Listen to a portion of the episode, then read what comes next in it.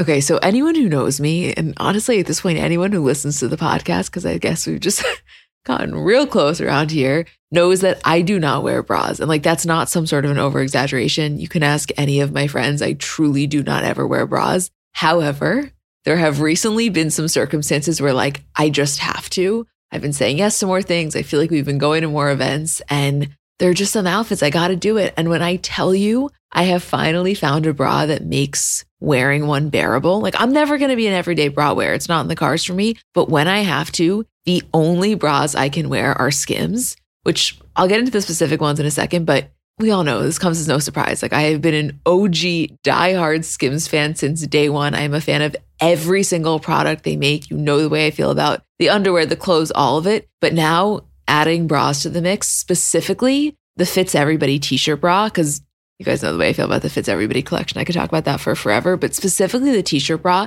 it's just so comfortable. I don't know, the straps don't dig into you. It's probably the only bra I've ever worn where when I get home, I'm not like dying to take it off, which I cannot express how massive of a feat that is for someone like me. It's just comfortable and it just does what it needs to do. And I am such a fan, which, like, no surprise. I love everything Skims makes, but here to confirm the bras are as good as you would think that they are. Shop Skims bras at skims.com, now available in 62 sizes 30A through 46H. If you haven't yet, be sure to let them know we sent you. After you place your order, select podcast in the survey and select our show in the drop down menu that follows. Hi, guys. I'm Emma. And I'm Isabel. And welcome back to another episode of Comments by Bravo. Hey, Is. Hi, Em. I would like to start with a tweet I just saw from at DJ Breezy that said, I swear I'm going to be watching Summer House and Winter House until the end of time. Kyle will be 95 years old in full party themed attire, just slamming beers at his nursing home, and I'll still be tuned in each week as hyped about these shows as I am today. and I read that. I was like, if that ain't me. True. Like when it doesn't end. When does it end? You know, there's certain people like I just don't ever see Teresa backing down. And that's kind of how I feel about Kyle.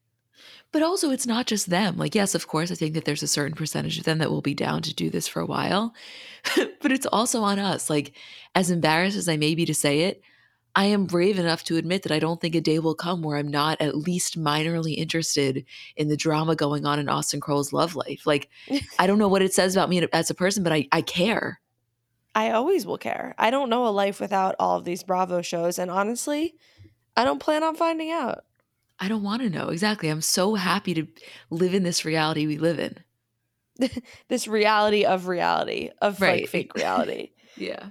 You know, something about this episode this week, it's like historically, I wouldn't say that I'm the biggest Lindsay fan, but you do have to hand it to her that she comes on this show for maybe three days and she is hands down the star of this episode it was almost like a meet and greet. Like there was a line around the block to have a sit down conversation with Lindsay because maybe everyone couldn't get a hold of her, or maybe this information was too good that it had to be done on camera and or wanted to be done in person.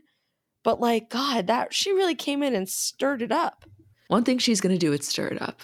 Also, I just have to acknowledge it. I was trying not to say it. I'm so self conscious, and we can cut this you can hear I'm a little bit sick. You can hear it in my voice. I'm really sorry. I just I feel so embarrassed that I sound like this. So I just have to say it so everybody knows that I know. it's okay. This will make you feel better. I hope so. Okay, so we'll do Winter House, Potomac, and then Salt Lake City. Does that sound good? Sounds great to me. Before we get into Lindsay's various conversations, I, I just watched the episode and I'm like bursting to say this. I don't even really have a strong point to make. I just need to talk about Jess for like 30 seconds. Yeah, let's talk about Jess. Oh, I mean what I said when I said this to you last week or the week before of like, genuinely, I feel sorry for her because I've seen this exact behavior before. And this level of insecurity coexisting with like the front that she puts on, it, I just, there's, it's no way to live and the way that the confessionals are spliced so that it's her being like, yeah, we've basically been dating for two months and like, I don't think it's weird to say I love you. And then it cuts to him being like, yeah, no, it's not like we're leaving being official or anything. Like, I'm just having a good time. They're on such different pages, but like that I can't necessarily falter for in the sense of like, I would rather have someone be open with how they're feeling at risk of being embarrassed than not be open and like try to operate only from ego. So it's not even that. It's it's more so just like you can tell even in the way that she interacts with him and the way that she's so conscious of how she's perceived by everyone else. I just I don't know. I, I I understand why she says she struggles to have close relationships because I think it's really hard for her to just entirely let go and, and be herself, whatever that may look like. I can't tell maybe fully, but it seemed like she had some nice moments with the girls. So, at least on that account, I'm happy that she's getting along with the girls because if it was going to be even more divided, like that would not have been good news for her. No, it wouldn't have been. I'll I'll say about the Kory thing though. Obviously, when you watch the confessionals, it's it's a little bit, of course, painful because they are seemingly on very different pages. But I will give him credit for it's not like he was saying one thing to her and then saying another thing in his confessional. I actually felt, if anything, he was pretty forthcoming with her about like where he's at, and he wasn't being overly affectionate if that didn't come naturally to him.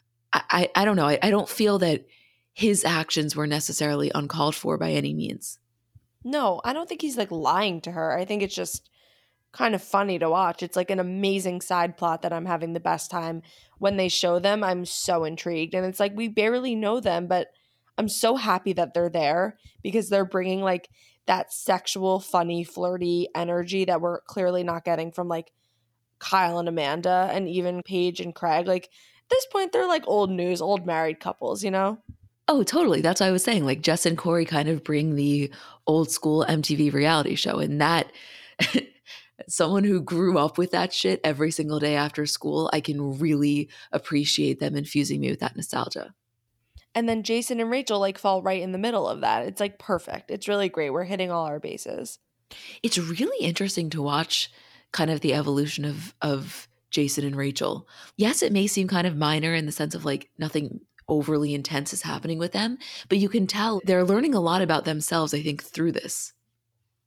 Yeah. And I think it's just they both feel like low stakes is the best way to put it like comfortable with each other they're not walking on eggshells there's like a really open line of communication and they're both just really cool people guess like knowing that she has a serious boyfriend in real life and that this just fizzles out affects my viewing because honestly like i ship them like I love them together. So honestly, I'm watching this like kind of sad that it doesn't end up working out long term. In terms of Lindsay and Jason's conversation, I would say going off of our discussion about this last week, this was one of the more like genuinely real life things that have been discussed on one of these shows and I don't know how anyone else feels about this. I don't know how you feel about this. The way that I felt about it is like 1 million percent what Lindsay was saying in her confessional, what her body went through and what she went through, both physically, mentally, emotionally, is so real. And yes, of course, is priority. But I don't at all think that he was out of line for bringing up what he did. Basically, to say, like, yes, you said you were going to go public with it, but I just would have loved a little bit more of a concrete heads up. They were going to bring this baby into the world together. And of course, I am so hyper tuned into like her experience but I think that he's totally valid for just wanting to be able to control the narrative in his own life with his own people before it got out there. So I one don't think there was anything wrong with him bringing it up. I thought he did it in a very respectful manner. And I can't say that I was a huge fan of the way that she reacted in the moment. I'm sure that was overwhelming to hear, but I I think she could have done a better job at making him feel heard, especially since he's someone that I think really makes it a priority to make other people feel heard. I felt really uncomfortable just because I feel like the energy that she met him with when he was like, Hey, can we talk? And she's like, Yeah, about what? He's like, What? Like, what do you mean? Like, we have this whole like elephant in the room and this big life thing that we kind of went through together, but not together. It just like she was giving him not a lot of, I guess, warmth, which is okay. Like, she doesn't need to, but I think he was definitely caught off guard by that instead of like, you know, when you like went through something or know someone from a long time ago, you sort of like fall back. I'm not saying in love, but it's just like a comfort, like a sense of understanding and like a knowingness. And she was not giving that at all. Maybe because she thought it would be disrespectful to Carl, but I don't know. I feel like when you go through something with someone, you can at least have that kind of connection on that level. And I also think there's just a lot of miscommunication about what it means for her to go public with it and him being sort of new to this whole world. If she's going to talk about it or even mention it in a small capacity or in her own way, which I'm not exactly sure the first time she spoke about it, but it's going to get picked up by a billion websites and Instagrams and pages and TikToks and whatever. Like it's going to spread like wildfire because it is kind of newsworthy in general and then for it also to be with him who was a part of the show with her like people are interested in that and that is definitely a big update. So there was definitely like a lot of semantics about what it means to go public and him not understanding how it ended up all these places with quotes from her and her saying like i didn't go to each blog and like plant the story at each place. It just happens like that which i guess was a worthwhile conversation but also was diminishing his feelings of like it wasn't really about that. It was more just it really should have been a longer conversation, not just a heads up, because you know it's equally his to tell as hers, I guess. I felt really bad truly for both of them because I think it was a conversation that needed to be had. And I don't think he got out of it what he wanted. And I don't think she really wanted to talk about it anymore. Like, I think she really had closure already and had moved on. Whereas he needed this closure, so he was going to have that conversation. No, totally. And listen, to your point, there was very much the logistical element at play, which is Lindsay does PR for a living. Jason is very new to this world. There was definitely, a, at the very most basic level, going to be a miscommunication there. But if you really zoom out, the main takeaway is just like these are maybe the two most unaligned people ever in every sense of the word, in the way that they process emotions, in the way that they communicate those emotions, in their willingness to receive what other people are saying. Like there's so many differences in the way that they communicate to the point where like of course something like this that is this sensitive and this emotionally taxing on either party, of course it's not going to go down seamlessly between them because their styles of handling things are just so different. When she went public with this, was it necessary? Like I'm actually asking, did would people have known anyway that he was the father of the baby but that was kind of what was going through my mind was like was there a way to kind of do this where both parties felt more satisfied about it I guess it's possible. I don't know. I don't necessarily feel comfortable on saying like exactly how the story should have been broken. I just feel that clearly the way it went down was a little bit off. And I think even in this conversation, like if we as the audience, or at least I can only speak for myself, didn't feel satisfied by that interaction, I definitely feel like he didn't. Right, exactly.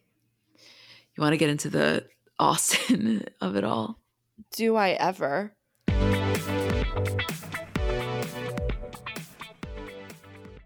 I am so excited to share this twisted new series with you. From the mind of Tim Burton comes Wednesday Addams only on Netflix. And first of all, this is not a remake or reboot of previous Addams Family projects. It's really a new chapter in the story of Wednesday Addams. So it's a show about Wednesday specifically exploring her journey into adulthood.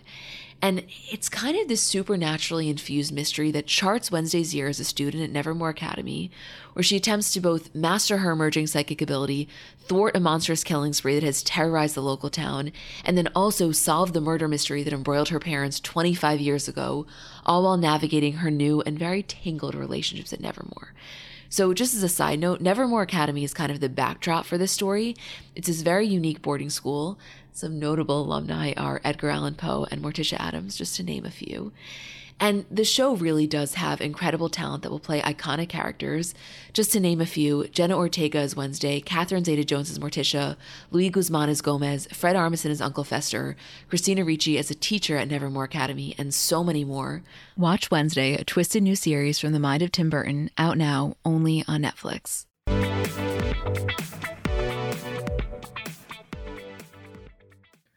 I mean, this, okay, literally most zoomed out baseline, bottom line thoughts. Number one, do I believe the said dick grab happened? Yes. Number two, do I think that it's anything to even remotely talk about or at all a big deal? Absolutely not. The fact that there's all this hoopla from everyone in the house, even from Paige, Ciara, Amanda, like over what? Carl and Lindsay are so happy in their relationship. Whether or not that happened, it it just concerns no one. And like, yes, of course, I get that they're on a show. This stuff is going to happen. It's going to be brought up. When Austen said it in Paige's room, of course that was going to come up. It's not that. It's just like, why is everyone else so concerned about whether or not Austen says that to Lindsay slash Carl? Clearly, it doesn't matter.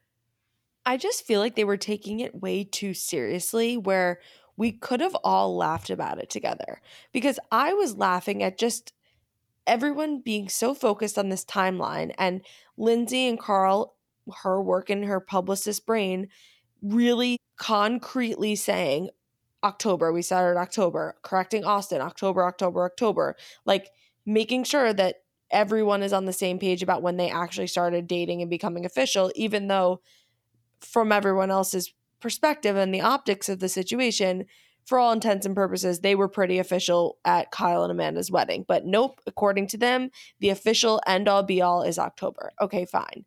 Also, Lindsay being asked, like, basically her alibi about sleeping in Austen's room. I mean, look, I don't think Carl's like trying to cover up that she did something because that would only end up hurting him. But I think he's aware of how easily things can get twisted and he doesn't want that to be the narrative. So he and Lindsay are so aligned and like, yes, she slept in his bed. They ordered McDonald's. They went to sleep. I was too tired. I went to the room. So that's why she didn't sleep with me. Like they both have the exact same story and could not stop mentioning the fucking McDonald's 500 times. It's like we get it. You both have the same detail, which doesn't necessarily make it true, but they were clearly aligned and had had a conversation about it. She had really hammered it home with Carl to make sure that that's what he believed and thought really did happen. And look, she grabbed his dick. Maybe she did, maybe she didn't. They weren't married. They're not, they weren't engaged. It was the very beginning of her and Carl's relationship. And like nothing happened. And that's it. I don't know. It just feels so silly where it could have been something that we were really all just laughing about and laughing how seriously she was taking it and trying to make sure that her bases were covered no matter what. Well, right. It's like, listen, again, I genuinely think this is the least significant piece of information. I think it has no bearing on the current situation. And it was a conversation that could have ended before it even started. But since we're all talking about it, let's not ignore the fact that Kyle, who is Carl's best friend, the person that asked Carl to officiate his wedding, is vouching for the fact that Austen told him the same story like the night after his wedding. So, yeah, most likely did that go down? Yes, but both things can be true. It could have happened and it also could not matter at all. And I wish that there was a world in which everyone could acknowledge that. But I guess maybe for Lindsay, like, because maybe she told Carl that nothing happened from the beginning. She doesn't want to change her story. And so now she's doubling down on this. At the end of the day, it's he said, she said. You're never going to be able to prove it. There wasn't a camera in the room. But to me, the most damning quote evidence in all of this is Kyle, literally Carl's best friend in the world, is saying that Austen said that to him. So, like, yeah, most likely did it happen? Yes. It just doesn't matter. I guess it's just sort of a metaphor for Austen and Lindsay's relationship as a whole, or like just an example of their entire relationship as a whole of like they will always have I guess not always. They always did have these flirty moments. Mm-hmm. Shit happened behind the scenes. The feelings were there. They felt very comfortable with each other. They could never communicate. And Austen loves drama, and Lindsay loves drama in her own very different way. And that's why they are just like a crazy toxic friendship that will always continue to be entertaining. I mean, maybe not anymore, but it really went out with a bang if this is, you know, their last kind of the last hurrah. Yeah, but I also think there's something to be said for like you don't have to stay friends with everyone forever, meaning not to say they should never speak again or like their friendship has to be dead, but clearly that level of closeness wasn't serving either of them yeah. they both just would get hurt. It just got so messy. So like i actually think it's probably a good thing that you know a major step back has been taken. It wasn't necessary. It didn't work clearly. Yeah it was it was time to go their separate ways. They were only bringing so much drama. Like i think it was fun when they were together and then the minute that they weren't it was like they were dealing with shit for months and months. Yeah. The other thing in terms of lindsay's friendship is like you gotta hand it to luke I think this was a very much a stand up guy move. Comes to her in a very direct way, not at all to cause drama or make anyone else look bad. He genuinely felt like he couldn't hear this information and not do anything about it. And he said just to get ahead of it. Right. And that's why I almost wish that when everything was going down with him and Jess, as we discussed last week, that like someone could have said something to him before it had to get to the Craig extent of like, dude, this is not it she is feeling uncomfortable and everyone is talking about it. I wish someone could have given him that same courtesy. Again, not that he should have needed it. He should have never been doing that in the first place, of course. But it just felt like such a simple gesture to just give a heads up. Well, that's what Craig should have done. I think that's why Luke was so caught off guard because that's never how he would have handled it if the tables were turned. It's actually the opposite of probably how he would have handled it. And he felt like he deserved Craig say, "Hey, come here," and like give him a heads up quietly, not in front of everybody, you know, sort of make it actually about the issue instead of Craig having like a whole Craig song and dance and blowing up and making it the Craig show. I also will say that after watching Lindsay on Summer House for so many seasons, which obviously alcohol was a huge part of that, and now seeing her here without drinking, it really is like such a stark contrast. And yeah, and like i don't know obviously i'm not trying to evaluate the future of her sobriety that's her decision but it is interesting in terms of like what kyle was saying with the way that carl perceives her when alcohol is involved or not and like what does that look like? I don't know but i'm just curious. Yeah no me too. It's definitely a different person i'm sure in her day-to-day life but it was always really heightened in these summer winter house scenarios. So i'm sure for her that was a big moment too because i think this was her first experience doing a stint at any of these and being on these shows without alcohol as a crutch or as like her sort of part of her personality.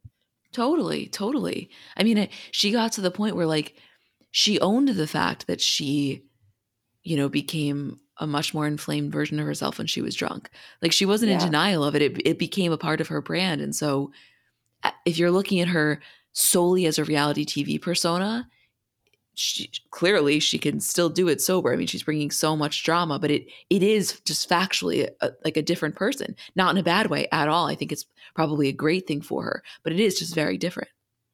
I also kind of didn't think it was fair of Kyle to bring up what Carl had told him. It's like he's allowed to think that, and honestly, he might still think that, and he maybe even tells Lindsay that that's how he feels, but. I very much actually feel like Lindsay came to this decision on her own to not drink, not just to support Carl and not just, you know, when she's around him to be respectful, but actually for herself. And like that just doesn't need to be messed with with Kyle being like, well, he was just telling me how annoying she is when she drinks.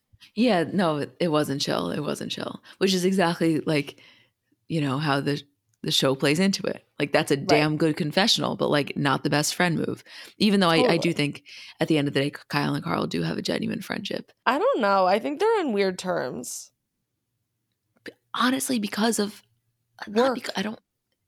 Yeah, work, but I also think the Carl and Lindsay dating thing, the the house, the summer house house did not have as warm of a reception to it as maybe they would have anticipated. Which like even when they're at the bar wherever they were and like Paige says, you know, if I found out that Craig did that when we were supposed to be exclusive, like I would break up with him. That was harsh.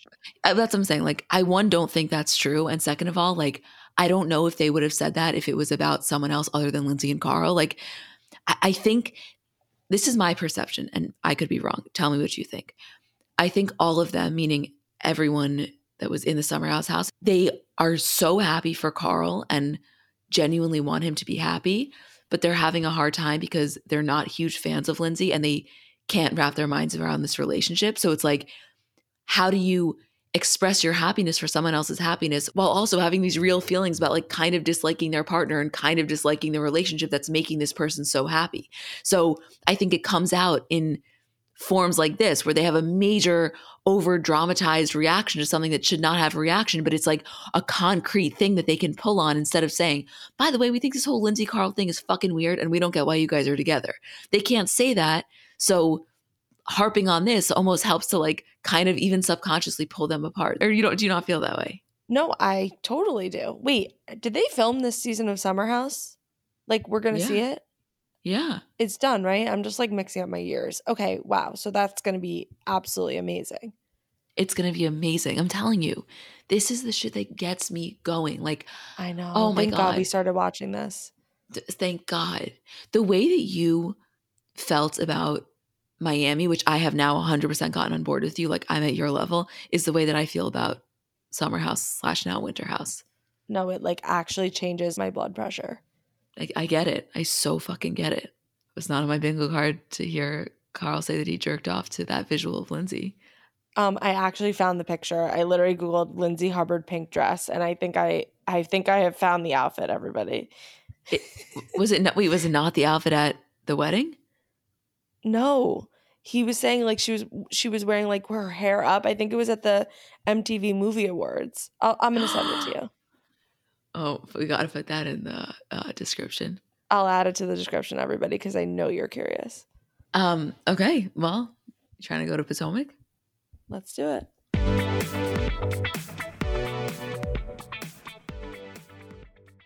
Shout out to Astepro for sponsoring this episode and providing me with free samples.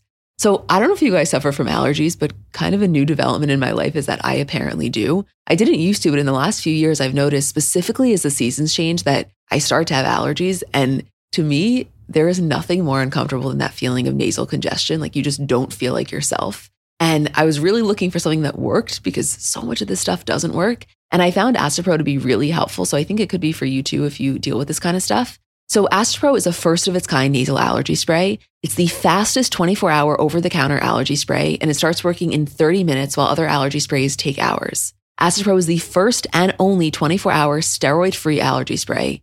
And Astepro delivers full prescription strength indoor and outdoor allergy relief from nasal congestion, runny and itchy nose, and sneezing. By the way, that 30 minutes thing is real. And for me to have relief in 30 minutes is just a game changer. Get fast acting nasal allergy symptom relief with Astepro. Go to asteproallergy.com for a discount so you can Astepro and go today.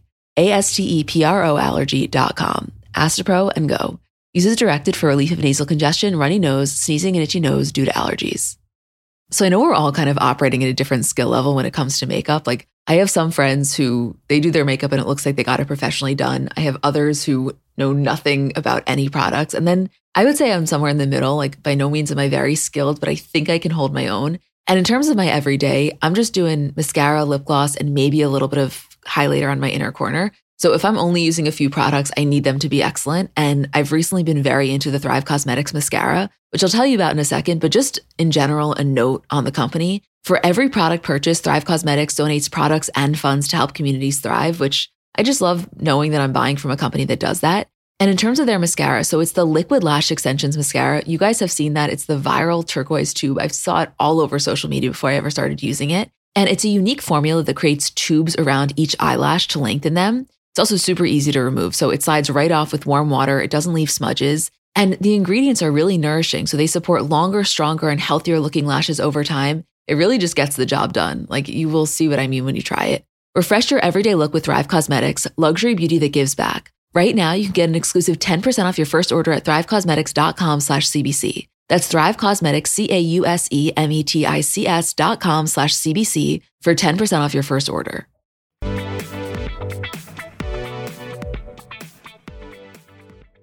I can't even express to you how not down I am for Mia. It's just a lot of theatrics and I think that that was our hesitation in the beginning with her was she felt very calculated as a housewife. So then when she sees an opportunity to go up to the car and say you're no longer allowed to stay here anymore because you are going to have lunch with Wendy, I was like, "Oh, come on. This fight has gone on for too long and it's no fun when the person coordinating the trip I mean, we'll get into this in Salt Lake City, but it's no fun when the person coordinating the trip like can't bring everybody together and really do everything in the name of having a good time. Well, that's the issue. It's like obviously there's an element to one person hosting the trips that definitely adds to the show, but I do sometimes wonder like what would it look like if every trip was just neutral ground? Because right. the the power trip that Mia was on is abnormal. And for her, oh, I have so many thoughts. I like I just watched this episode right before we started recording. I purposely saved it to have my energy at a high and I, I really did not like how this went down. And I specifically really dislike the sentiment that you cannot be a good friend while also trying to hold both parties accountable. To me, that's bullshit. To me, you're basically saying you only want people that operate under blind loyalty. Well, that's why I think I'm having such a hard time, is because that is like Mia's tagline, basically. Like, that is her ride or die rule. So it's really hard to like work with somebody who operates under that being the golden rule of everything when if you even look the other way or talk to anybody or don't get your permission from me first to go even check on quote the other side then it's a completely done deal. You're cut out of my life. You're a bad friend. It's it's just so dramatic and drastic Right. And then you have Gizelle really hyping Mia up to get so pissed at Karen. Meanwhile, Karen's not the enemy here. Karen is not the one that's making the situation worse. Karen's never going to lie down and praise you in the way that you want to be praised because she looks at things a little bit more objectively. And the other thing that is so crazy is that everybody in the moment when something like this is going down forgets that they also have used their words in the exact same way. It's like, everyone gets to that point. It's only very few people now escalate that to a physical extent. Well, that brings me to Robyn and Candiace's conversation where Robyn is trying to justify it like Wendy never lets anybody talk and she gets over dramatic with her words or whatever she was saying. And Candiace is like, we all do that. Like, why now is that an excuse? Like, I don't understand. And I was honestly really surprised the way that Candiace took this and how it triggered her. And just like the whole way that that conversation went down and really hit home for her when it came to her own situation. I totally got it though. I didn't think that that was performative. I think that she was really no, impacted me in that either. way. Yeah, yeah. It the thing with Robyn that was I think so frustrating is that I wish she would have been as blatant when she's talking about the situation in the moment as she was in her confessional about saying, like, listen, I just don't really like Wendy. I almost would have respected that more than her trying to craft this whole argument about how, well, you know, that's what happens when you don't stop talking, as if that's not literally a baseline requirement for being a housewife. But she wasn't even just crafting an argument, she was like going hard for it and almost kind of like gaslighting everyone around like how can you guys not see how she is and this is exactly the way it it should be and you should expect that like it, it was crazy and then you're right then to hear her in her confessional i almost I like Robyn in her confessional so much more than I am liking her in real life. And it's really sort of a weird shift. I feel like she's getting so involved in the drama and pettiness in a way she wasn't before. And it's not in a good way. I know, and in the past, I've really been a big fan of both Robyn and Gizelle, but there's something about the way they're acting this season, specifically with the Wendy thing, where to me, it's more than just petty. I genuinely feel like at least Robyn is enjoying watching Wendy squirm. Like, I think that the way that Candiace had the reaction of, like, how are we all sitting here when she's so clearly isolated and obviously is very uncomfortable? Not saying Robyn necessarily gets off on it, but I think she may like it a little bit too much. But the reason that it feels like so icky to me is like Wendy didn't really ever do anything to Robyn. Robyn just doesn't like her, and that's fine. But Robyn is so happy. She can be like, see, see, even like the recording with the phone at the table, all like, you know, getting in Wendy's face with it and so kind of blindly defending Mia it felt so mean girl. And it was like, for what? At least if you have a reason and can back it up and have something powering you to do that, fine. At least we as the viewers can get it. But it was like, she was just being mean, like really mean girl. Right, but also it's not like Mia is to Robyn as Gizelle is to Robyn. Not that it would have been cool regardless, but if this yeah, is your ride or so die, hard for Mia. That's what I'm saying. It's like for Mia, the same woman that in your confessional defending her, you're also questioning her diagnosis. Like, this is not even someone that you hold in a high regard or really have the utmost respect for. Like, not that it would have been fine regardless, but at least if it's someone like Gizelle, who is literally her sister, maybe it makes it a little more passable. All this for Mia? it's like enemy of my enemy is my friend. And it could have been anybody at the table that she, even if she liked them or not, because they, she was going so hard for Wendy and I guess calling her out on some shit that Robyn probably wishes she could call her out on, or it was just an opportunity to sort of jump on the Wendy is wrong bandwagon, I guess. Like that's why it feels like I don't know. It's like I'm not I'm not Wendy's biggest fan by any means. I don't think she's always right. I don't think Mia was right at all. I think it was like they were both wrong and it was kind of a silly argument to have. But I I just can't help but feel really bad for her for like getting in this situation. It's totally unfair. Like over Peter Thomas.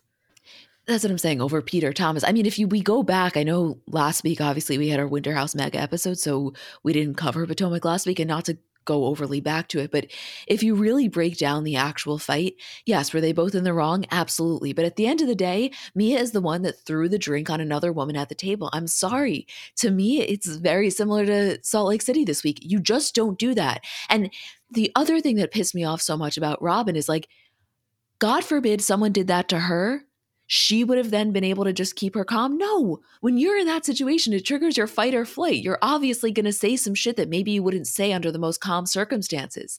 It's like somehow when when Robyn is recounting this argument, she completely removes the fact that like of course Wendy is going to be additionally upset after she just got a drink thrown on her at a dinner. This is the week of thrown drinks. You're right. I did not even realize that. I think they all just want to be like Tamra in Jeana Keough's face. And it's like, it's not going to happen. Like, these were not, to me, these were both Salt Lake City and Potomac. Neither were what I would call an iconic drink throw. No, I mean, I can't even. I have such strong feelings on Salt Lake City, which we will get into. And I have to tell you, I'm happy about that because I have not had strong feelings for the last few weeks. I the last few weeks I've been sitting here like, what the fuck is going on? And this week I'm like, all right, now I got some things to say. Yeah, I woke up for sure. Yeah, me too.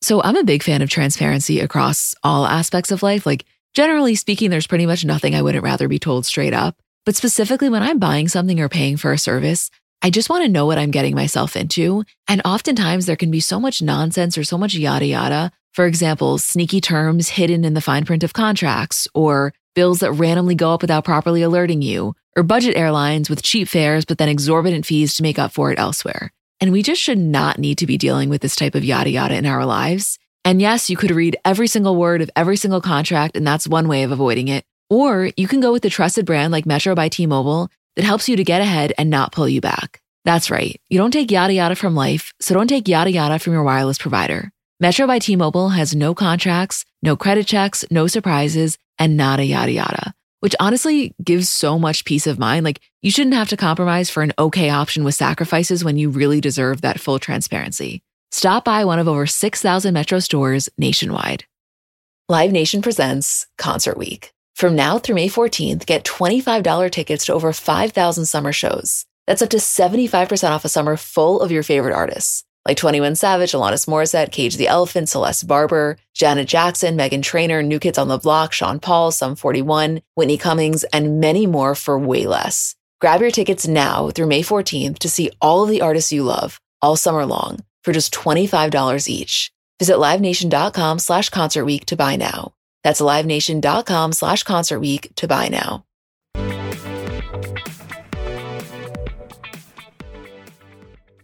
But wait, I want to go back for a second because before we even get into Mia dramatically opening the car door and telling them that they're no longer invited back at the house, I thought that what came before that was kind of powerful in that Ashley and Candiace, who are by no means friends, and yes, maybe working towards a little bit of a resolve, but deep down, not the biggest fans of one another, coming together with Karen to basically say to Wendy, listen, I know that these women are making you feel like you're alone, but we want to make you feel the opposite. And that I could really appreciate. Like, it, it wasn't as if when Karen, Ashley, Candiace, and Wendy were at lunch, it was going to be the best of friends. No, but it was very clearly three women that were like coming together to support this other woman. And that I can appreciate because it felt genuine to me.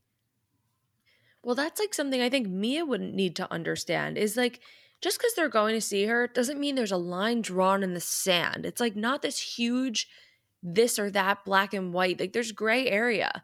Like Candiace and Ashley are by no means friends, but they put the bullshit aside and they said, "We love Wendy. We we would want someone to come meet us and have lunch if we felt isolated from the group and alienated because of an argument and we weren't at the house last night to sort of debrief it and see what's going on. We were alone in a hotel room. They call her, she'd been crying all morning.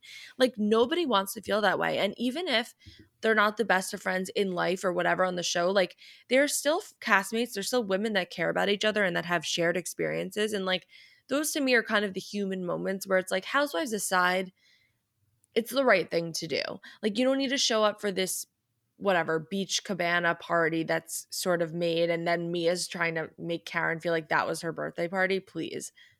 But that's exactly my thing about Mia. Like, you lose me the second that you want me to abandon my humanity in the sake of loyalty. That it's not how Yeah. life works. You can't just have someone immediately shut down their natural empathetic and compassionate response just to prove this unwavering loyalty to you.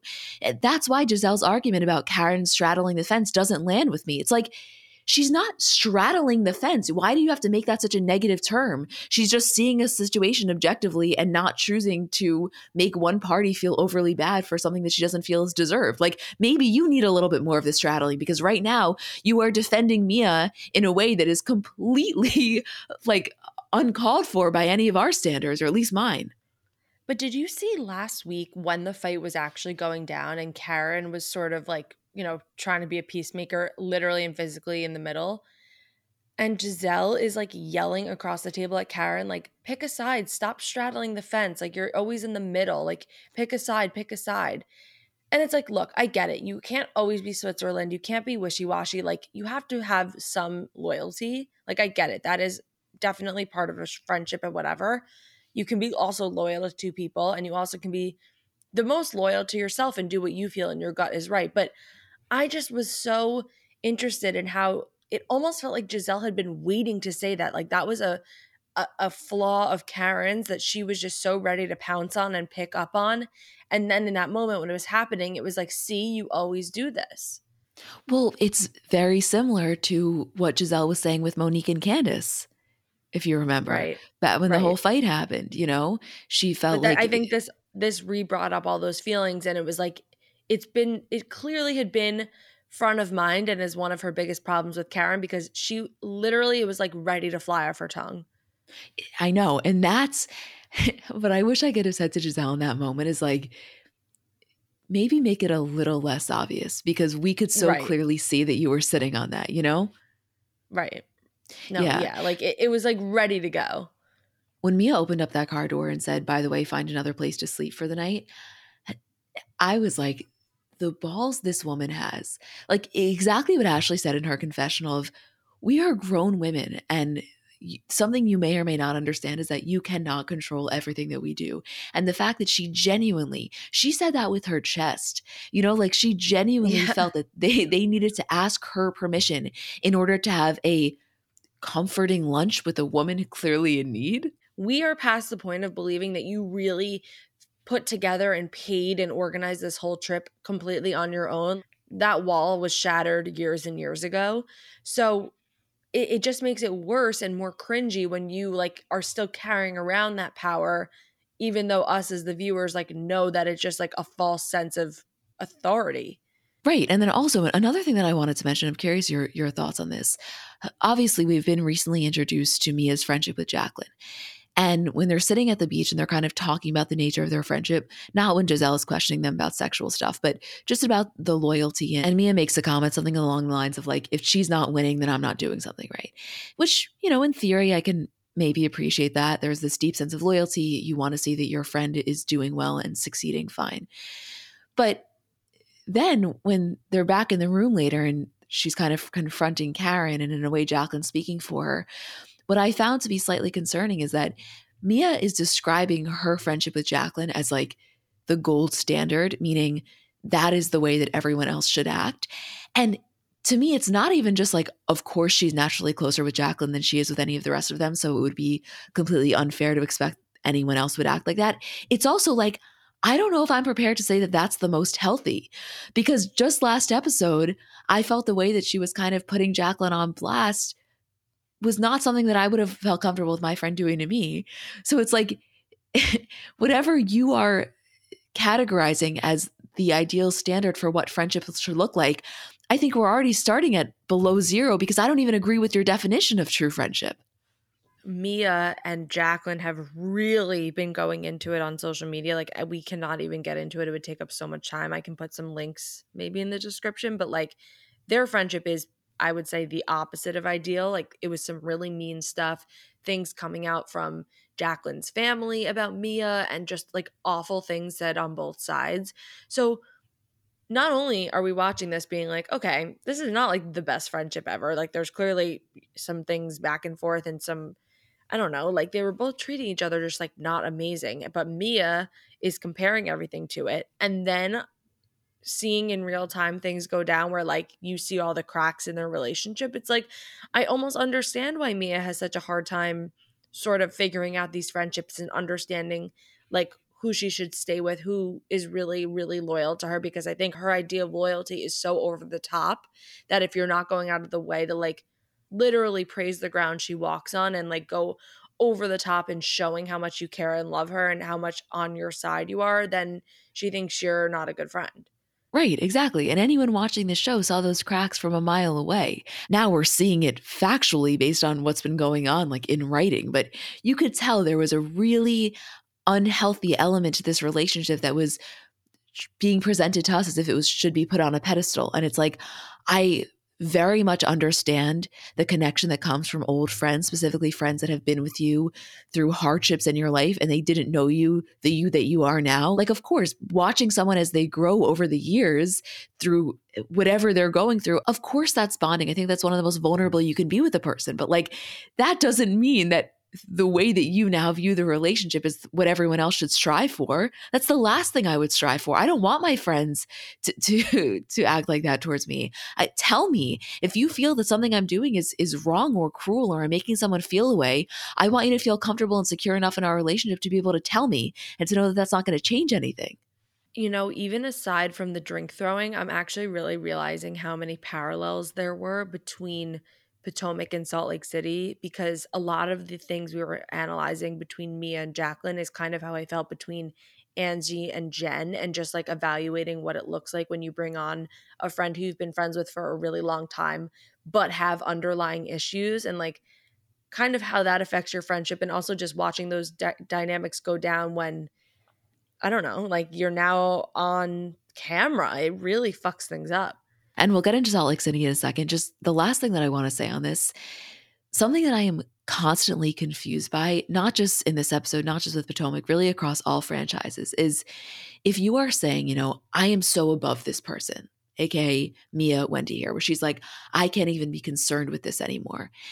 Then, when you are so deliberate in the fact that you will not spend any time with them, and additionally penalize any of your friends that even remotely spend any time with them, to me, like, you're just weakening your argument. Like to me you are showing your cards in in such a blatant way whereas the real power in saying i can't be concerned with this is actually being unbothered by them. But you give the other person so much power when you make their presence so obviously an issue for you you know? Right like you're letting them bo- bother you enough to like make a whole thing out of it Yes. And also, Mia is so delusional if she thinks that Karen Huger, the grand dame of Potomac, a veteran at this, is going to suddenly risk her entire forget about her stance in the group the entire way the audience who historically has adored her perceives her for you and g? I don't know like what i wanted to say to her is i don't know how to tell you this. G and ray are not the same. Who's gonna tell them like that's that's how I felt. She's making these comparisons as if they're even remotely similar. I don't know. Something about Mia is just really rubbing me the wrong way, and I really want to like her. And I almost think if she dropped the theatrics, we could be in a better place. I, I, genuinely feel sorry for her because you can see so much of what comes out here is things that are just unresolved. And like, I'm split on it. On one hand, I, I feel for her because clearly she's struggling internally. Like, you don't put this type of display out to the public if you don't have real deep things going on inside. At the same time, like, it's not an excuse to treat people the way that you treat people. And I hope for her sake, like, she can work on that because I think she has the potential. Like, she's willing to bring the drama. She's witty. She can be fun. She's out there, but it's just, there's like a little bit of a screw loose. Yeah, I- I'm curious to see how she'll respond to it at the reunion, if she'll really double down or she'll kind of recognize her behaviors. Wendy, too. Neither of them are in the right or the wrong, but like, well, they're kind of both in the wrong. But I'm specifically curious in Mia's sort of reaction looking back in the way she handled all this because there's like a lot of pieces to it. Whereas Wendy, I think, was more just reacting and defending herself. Right, exactly. And that's why the reunions are so essential.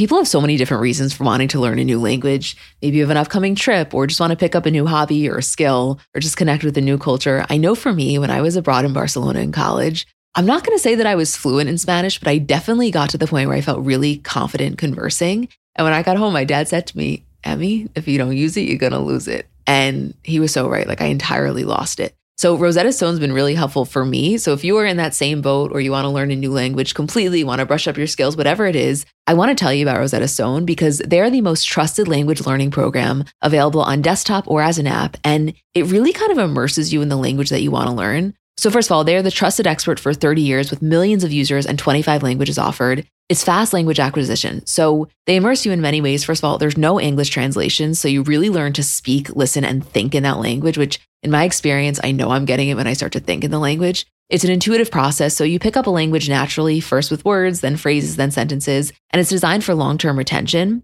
Also, in terms of speech recognition, they have a built in true accent feature that gives you feedback on your pronunciation and it's convenient. So, desktop and app options with audio companion and the ability to download lessons offline. And it's an amazing value. You're getting lifetime access to all 25 language courses Rosetta Stone has to offer for 50% off, which is a steal. Don't put off learning that language. There's no better time than right now to get started. For a very limited time, Comments by Celebs listeners can get Rosetta Stone's lifetime membership for 50% off. Visit rosettastone.com slash comments. That's 50% off unlimited access to 25 language courses for the rest of your life. Redeem your 50% off at rosettastone.com slash comments today.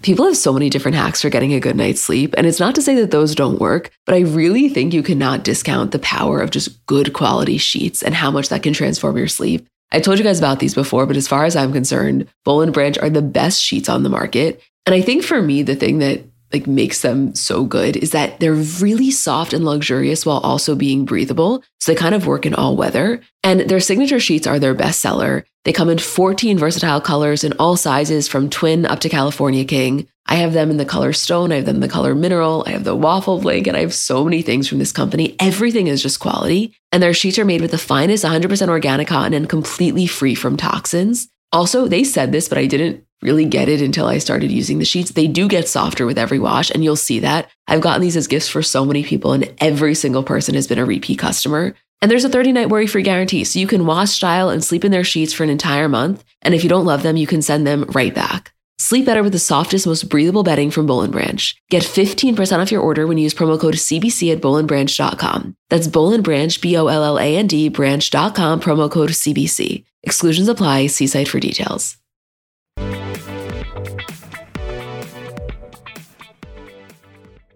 Do you know how bold you have to be to pour a glass of champagne on someone in the middle of a heated moment and then immediately after try to play it off as just having fun? like this was so cringy. Like, oh my god, it was like a little kid when they do something and they're like, "It was a mistake. It was an accident. I didn't mean to," and they try to play it off. I, I just don't even know who Jen thought was buying that. No, but it it was so bad that it almost made me question narrative of how she was not having more of a reaction. Like, oh my god, this there is so much here. First of all, that behavior was disgusting, and the fact that she tried to spin it in a way that was just like almost insulting that she would want us to believe it. That's one thing. Yes. But second of all, the way that this episode highlighted how every single person there, even Angie K, is so deeply desensitized to Jen's antics, and ourselves included. That to me, that was like the biggest theme of this whole episode. I mean, to me, the biggest theme was like, where the fuck has Angie K been? Give this woman a whatever, a snowflake, whatever they hold, because she is what we need. She knows how to get un- under Jen's skin and knows things about Jen that we've been needing to sort of even it out around here. And I mean, the whole thing, I can't describe it in any other way as cringe. It was like a little kid. Really, that's the best way I can think about it is like a toddler or a kid on the playground who like does something naughty and then instantly kind of regrets it and tries to spin the narrative and everyone just like, "Oh, that Jen, you know, it's like, no, not end that Jen. Like, she has so many issues. And look, I get it. She's going through a lot. There's things that are happening. We can say that till we're blue in the face. It's, it is true. But it's like, what, what is going on here? Like, you can't just do weird and mean things, especially to someone who's quote your best friend because you're not happy you're getting enough attention or getting to make the first word of the speech when we get to this house because it's quote your trip. Like we're like grown women here. I know. And also, yes, of course, there are very real things going on right now. I'm sure she is very stressed. What was her excuse the previous seasons? Because this is not new behavior. You know, I would maybe have a little bit of an easier time believing that argument in terms of like, I am just so overwhelmed and I can't even think straight if this was so out of character. But that argument no longer lands when this is nothing if not on brand. It's almost like if you cut out all the confessionals about what she was going through and how hard things were for her.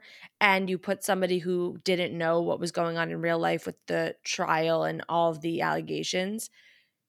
If they watched all seasons of Salt Lake City through, it's not like this one would stick out in such a dramatic way. If anything, she's actually been a lot tamer this season so far than I think she's been in the other seasons. So I'm done blaming it on that. Like at this point, we know it's Jen's personality. So when you look at this isolated incident, it's also kind of annoying. Like if you're rooting for Jen, which like as fucked up as it is, I always have like a tiny piece of me that is just because sometimes she's really likable and like I can't help but feel bad even though she did absolutely terrible things. I don't know why, but I guess we could like dissect that later. But you're like, Jen, this is a woman who clearly has been your friend for years and years and years, is trying to come on this show and like be your support and give you a voice. Clearly has done a lot of really nice things for you in the past. Like, don't fuck it up. It's not that hard. Like you could be mean and do all these antics with people you've already messed up your relationship with, but don't do it to the person the closest to you. It's like such self sabotage. But that's a huge theme in Jen's life. She's constantly self sabotaging, and I think specifically in her friendships, which I am a really big fan of Heather. I think that show aside, I could totally be friends with her in real life. Like I genuinely really like her. But I was disappointed in the way that she handled this with Jen, similarly to how I felt about Meredith. It's like if you were actually close friends with someone, you need to be able to say to them, that was a little bit fucked up. That wasn't your best. And I don't know if it's that they're constantly walking on eggshells because they don't want to deal with the Jen blow up, or if it's like they're genuinely a little bit afraid. But either way, it's not it's not a good look it in the process. It makes them look worse. Again, hello, back to Potomac. Like you got to call your friends out on their shit. And even if it doesn't feel good in the moment, in the long run, you don't have to make them embarrassed. You don't have to do it in the moment. You don't have to like do it in a whole group of people, but you have to be honest. Like someone's making themselves look like an asshole. It's not doing them any service to let them keep looking like an asshole and not say, listen, it's not the best move. Like get get your shit together. But I just like I love Heather more than anything. I just sometimes feel really sad with how much she lets go like when it comes to her you know like I, I just can't help but feel that it wasn't necessarily in this episode but i think she just sort of wants more than anything to be on good terms with people and like will do anything to make sure that that's the case and i just constantly feel that that's how she's viewing situations but i don't know next week when i i was looking at the um trailer for next week there's a whole thing about when eh, when Jen is saying, you know, you have to stop being friends with Angie H and Heather says I can't do that. So then it's like, okay, how can you be friends with both people when you get an ultimatum like that? Like I don't know and I think that's how she ends up in a lot of really sticky situations is she wants to continue being best friends with everybody. Here's my thing on that. I think Heather's biggest issue is that she still seeks a lot of external validation. And we clearly see that a lot in her friendships because you cannot be in a good spot when you are unwilling to give up your friendship with Angie H and the other person asking you that is Jen Shaw. Like that's not a situation anybody wants to be in. When both of these people are so close to you and you value their approval so highly that you want to be able to maintain a relationship with both of them.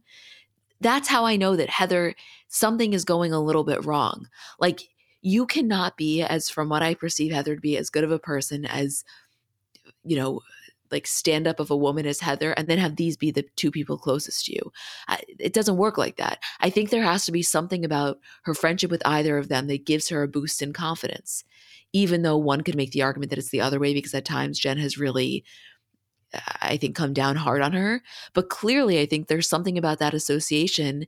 Maybe it's what she actually gets from the friendship when things are good. Maybe it's an optics thing. I don't know what it is, but I, I, it can't just be that Jen Shaw is fun. I don't think it's just that. I think it's a little bit deeper than that. And you see in this moment, like what I wanted to say is, Heather, you just saw Jen do this to this woman. It's something that was totally uncalled for. And under any other circumstance, if it was any other woman, they would have really been called out for that.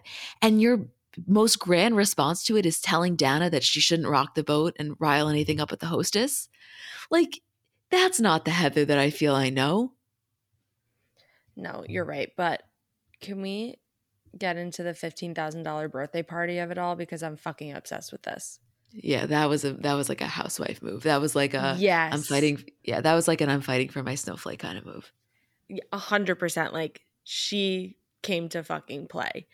This was so just an amazing revelation and it, this is when i sort of woke up because i know we've been sort of bored and not really like understanding what the fuck is going on. And then angie dropped this of like you wanted to have the birthday at my house and i ended up footing the $15000 birthday party bill. And jen is like sort of trying to fight her but not really. And angie's like what did you pay for and I was on my hands and knees scrubbing my new house. And then Jen comes back with this $5,000 necklace thing. And Angie's like, You were just wearing that necklace and gave it to me. I, I just like, this was such a perfect plot point uh, to me personally. Like, I just could not get enough of this. What about when Angie says in her confessional, the last thing I want is to have the Southern District of New York come and take that necklace off my neck? I was like, okay. Mike not drop yeah, like not only did you just bring up the mystery of who's footing the bill for Sharrieff's party, you then on top of it add in a little Southern District of New York move. Like, yeah. No, that that's what prompted me to say what I said before about her earning her snowflake because like if you're willing to bring that energy and you have fifteen thousand dollars to blow on somebody else's husband's birthday party at your house, like to me that's that's really the only criteria I'm looking for here. Right. It's like that mix of extravagance and drama, which is the shit that we live for.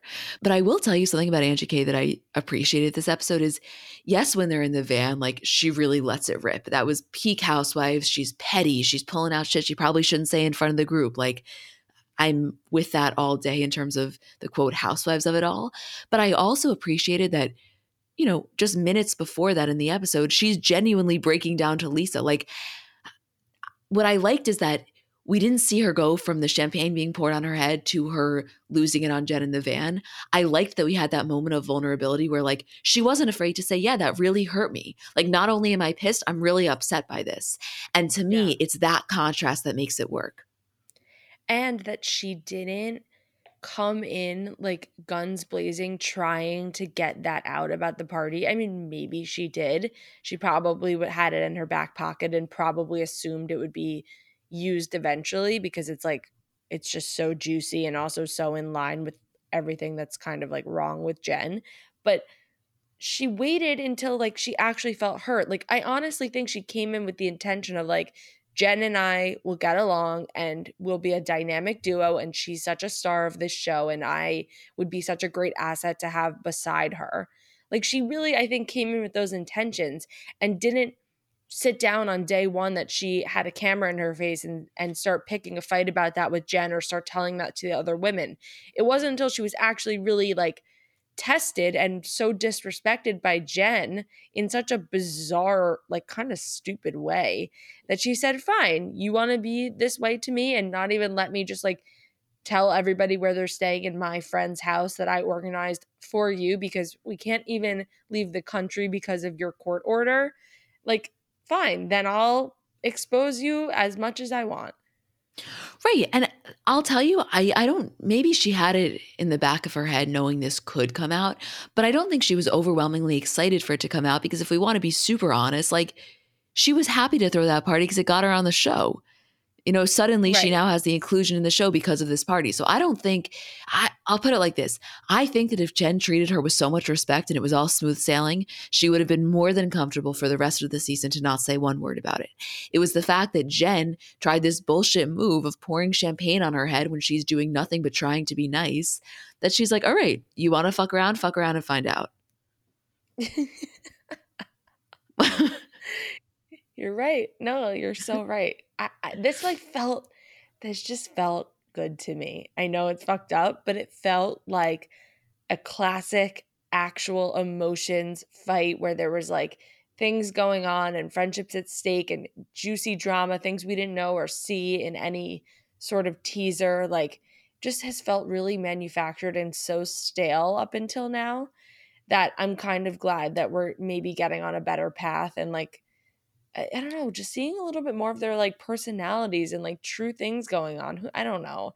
Who there's going to be a screaming dinner party next week and I could take this all back if it's not real and I still pretty much don't understand or think I retained 75% of what's gone on this far in the season. So we'll see. But this week I felt good and I felt excited to talk about it. Yeah, which is a feeling in terms of Salt Lake City we have not had for a little while. I'm I'm very much on board with that. Yeah, I Jen, this was like it's funny because there have definitely been times when Jen's reaction has been a little bit more like over the top or exaggerated and she said meaner things, but somehow this to me was one of her worst episodes. Eh, because Yeah. she didn't even fully own it. It wasn't even like I, I would almost respect it more if she said, you know what, I just lost it that was wrong of me. But no, she walked it back and then tried to make everyone else the villain. And you're never going to win anyone over with that. and it was so not believable like it was almost you're right insulting to us that we'd be like oh yeah it was a funny joke like who thought that was funny you know no know. no one thought it was funny like what are you No, talking no. about Yeah. Meredith is right though a little bit when she says like I think Jen's at her breaking point. I think that she is too. I just also don't think it's an excuse to treat people specifically people that have been nothing but kind to you in that way. That's I'm sorry, this is my last thing on this that I have to say. That's what I find really fucked up about Jen is it's not like she had all of these building issues with Angie and in that moment she got pushed over the edge and that's when she poured the champagne. Still wouldn't have been okay, but maybe you can try to understand it a little more. Up until right now, this is seemingly someone that's been a great friend to you. And the fact that she is at the drop of a hat willing to risk all of that, that's what's really concerning. yeah it, it is it's like she has she doesn't hold any weight and it's like almost scary when you feel like at all times she has nothing to lose when she does We shall see. I don't know. I think at least for this week, we're back with Salt Lake City, and that's something I can feel grateful for. and we have miami next week so that is keeping me alive It's keeping me alive. I am so excited for that. I can't even tell you as well. same Okay, well, we love you guys. Thank you so much for listening and for letting us do this. And Julie and I will be back next week with our regular episode.